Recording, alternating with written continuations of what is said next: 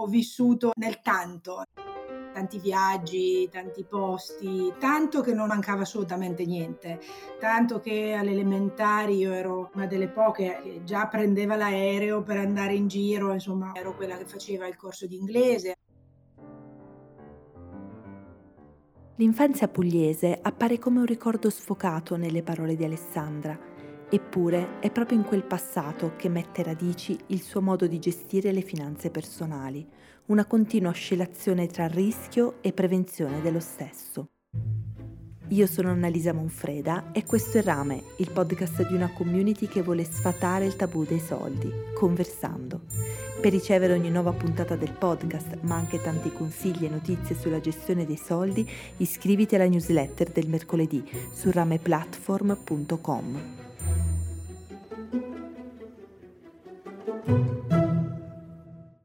Alessandra Todisco nasce in Puglia 43 anni fa.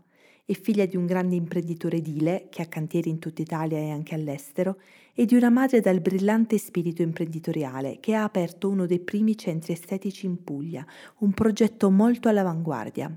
Questi due genitori di successo regalano ad Alessandra piccoli lussi sconosciuti alle sue coetanee. Si parlava di viaggi, di casa al mare, weekend eh, fatti fuori, di ristoranti, c'era decisamente il di più, decisamente il superfluo. Questo quadro idilliaco si sgretola lentamente man mano che Alessandra cresce. I genitori divorziano quando lei ha 8-9 anni. La crisi del settore immobiliare porta suo padre a ridurre progressivamente l'attività fino alla chiusura definitiva. Sua madre invece, a causa di scelte sbagliate di tipo personale prima e finanziario poi, si ritrova a perdere tutto e poi ad ammalarsi gravemente. Morirà a 48 anni e Alessandra assommerà al dolore per la perdita della madre l'angoscia per il futuro che le sarebbe toccato se fosse sopravvissuta il pensare ad un futuro di una donna che si sarebbe ritrovata comunque da sola, senza un lavoro e quindi senza delle certezze da un punto di vista anche economico su cui poter fare affidamento e credo che anche questo mi abbia molto condizionato. Alessandra arriva agli anni dell'università con una forte spinta a costruirsi le sue certezze, a porre le basi per un futuro finanziario solido. Eppure, sulle prime, succede qualcosa di strano. Lei che sognava più di ogni altra cosa di diventare medico non passa l'esame di ammissione alla facoltà di medicina. Ma stranamente rispetto alle tante cose che ho fatto nella mia vita in cui mi sono impegnata tantissimo, per entrare a medicina io non ho praticamente studiato e ovviamente non sono entrata. Alessandra, inconsciamente, imbocca la via più veloce per centrare il suo obiettivo di sicurezza finanziaria. Fallito il test di medicina, decide di andare a studiare economia a Piacenza. Per me il fatto di partire anche per l'università è stato un modo per staccare una sorta di reset rispetto a quello che era la storia della mia famiglia da tutti i punti di vista, la storia di mia madre con le sue scelte, la storia dell'impresa di mio padre e poi a un certo punto è iniziata la mia storia. Staccato questo cordone, finito di essere la figlia di, è iniziato ad essere Alessandra, in una città in cui non conoscevo veramente nessuno. Appena laureata, l'ambizione di una carriera accademica sfiora la sua mente, ma l'abbandona subito perché capisce di avere un talento più per la soluzione di problemi pratici che per la costruzione di modelli teorici, ma anche per un altro motivo con le regole di oggi, ma anche con le regole di qualche anno fa, dedicarsi in maniera molto importante alla ricerca non è esattamente coerente con un altro obiettivo che è quello di realizzare dei risultati di natura economica.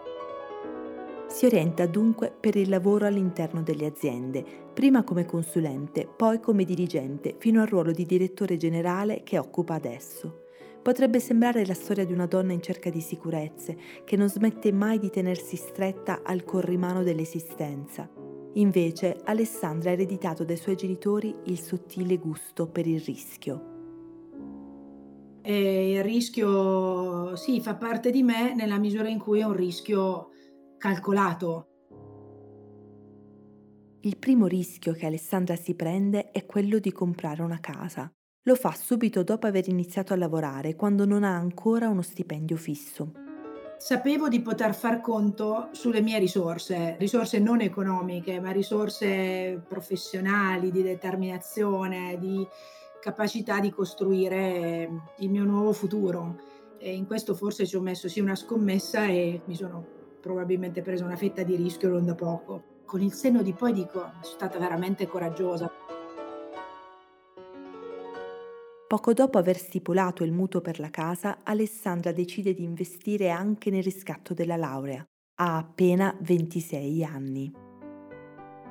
Non avevo un posto fisso, ma ero già in una fase positiva della mia carriera perché facevo il consulente. Delle mie entrate già c'erano, ecco, e quindi avevo valutato che oltre al carico del mutuo potevo sostenere anche questo. E anche lì forse mi sono presa un pezzo di rischio Alessandra si impegna a pagare 32.000 euro in 10 anni, approfittando di una rateazione a tasso zero. Una liberazione quando ho pagato l'ultima rata del riscatto della laurea. Anche questa è stata una forma di risparmio. Nonostante qualcuno mi dicesse ma non andrai mai in pensione, sono soldi buttati, sono soldi che regali all'Inps, io invece ho creduto che fosse un modo per eh, effettuare una sorta di risparmio forzato e col senno di poi ti dico che se non l'avessi fatto forse quei soldi li avrei spesi in un altro modo. Riscattare la laurea per Alessandra è il primo vero investimento in quel futuro lontano che i suoi genitori non avevano mai tenuto in considerazione e che in tanti fatichiamo a vedere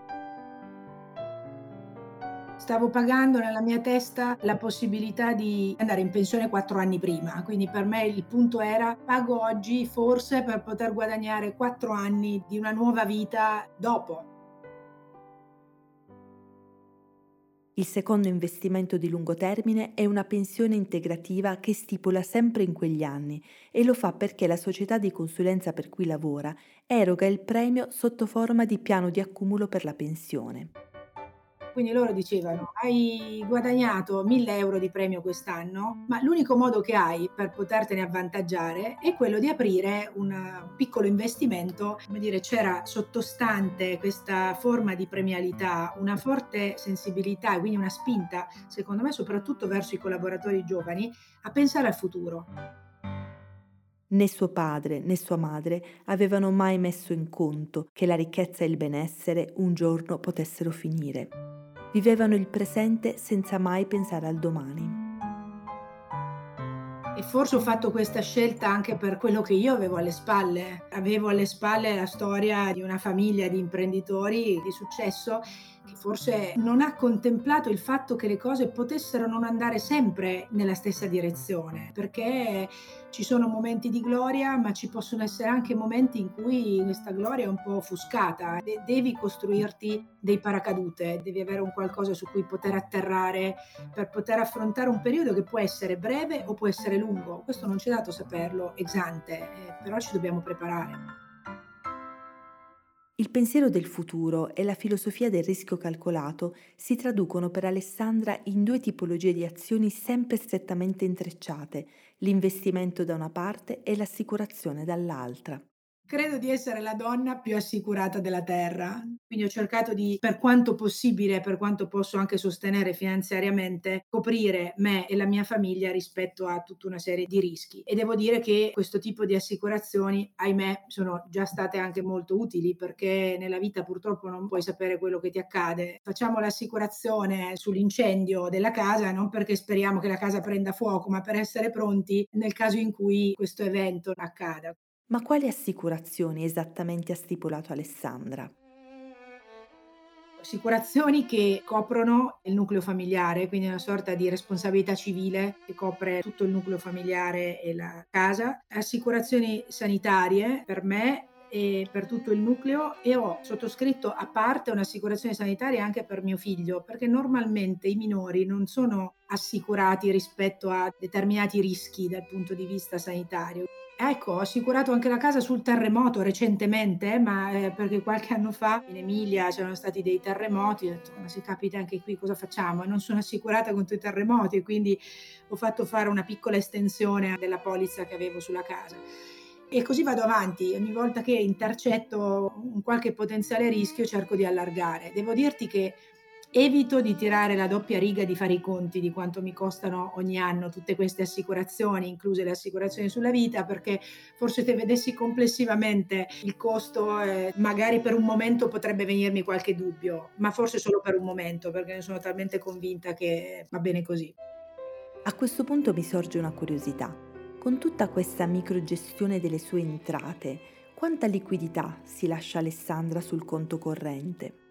Ho già capito in più passaggi che la liquidità che resta sul conto poi tendo a spenderla, quindi la mia prospettiva è togliere tutto quello che posso togliere dal conto corrente che per me è il punto di riferimento diciamo di gestione, accantonando magari anche una parte di liquidità su un altro conto per le emergenze, quindi non necessariamente investimenti ma accantonamenti su altri conti perché vedo che appunto quello che resta poi lo, lo si spende.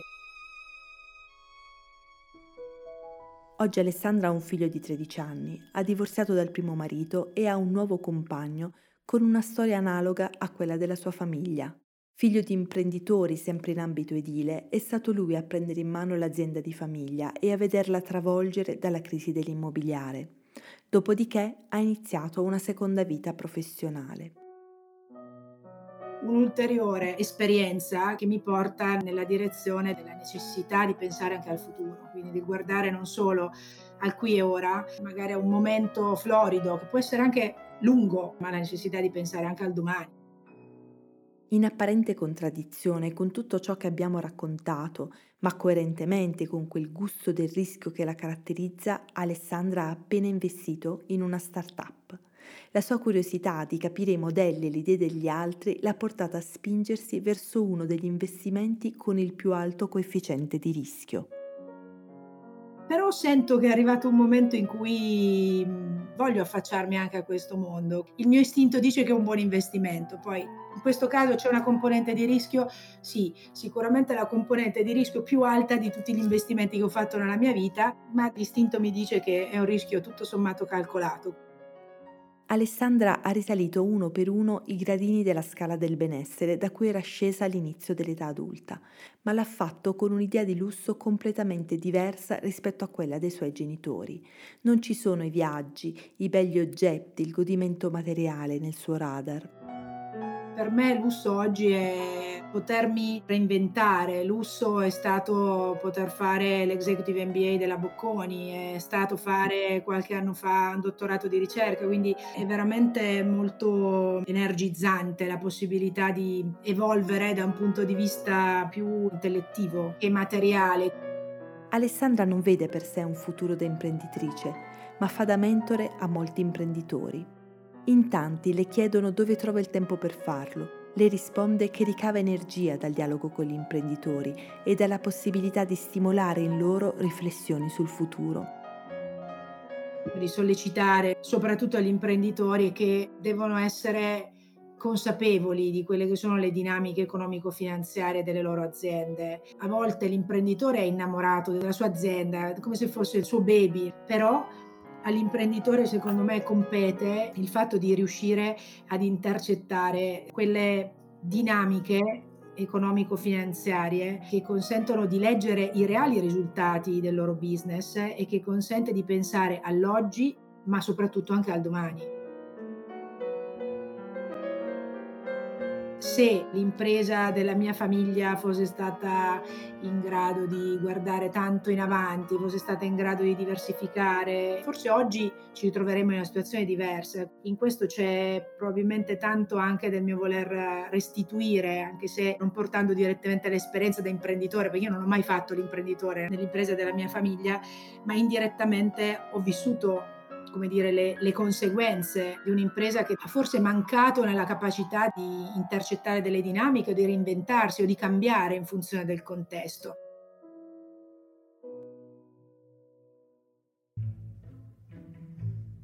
Hai ascoltato Rame per ricevere ogni nuova puntata del podcast iscriviti alla newsletter del mercoledì su rameplatform.com. Ci troverai anche storie, consigli e notizie per prendere le decisioni sui soldi più giuste per te. Se vuoi raccontarci la tua storia o farci una domanda, scrivici a rame.rameplatform.com. A mercoledì prossimo!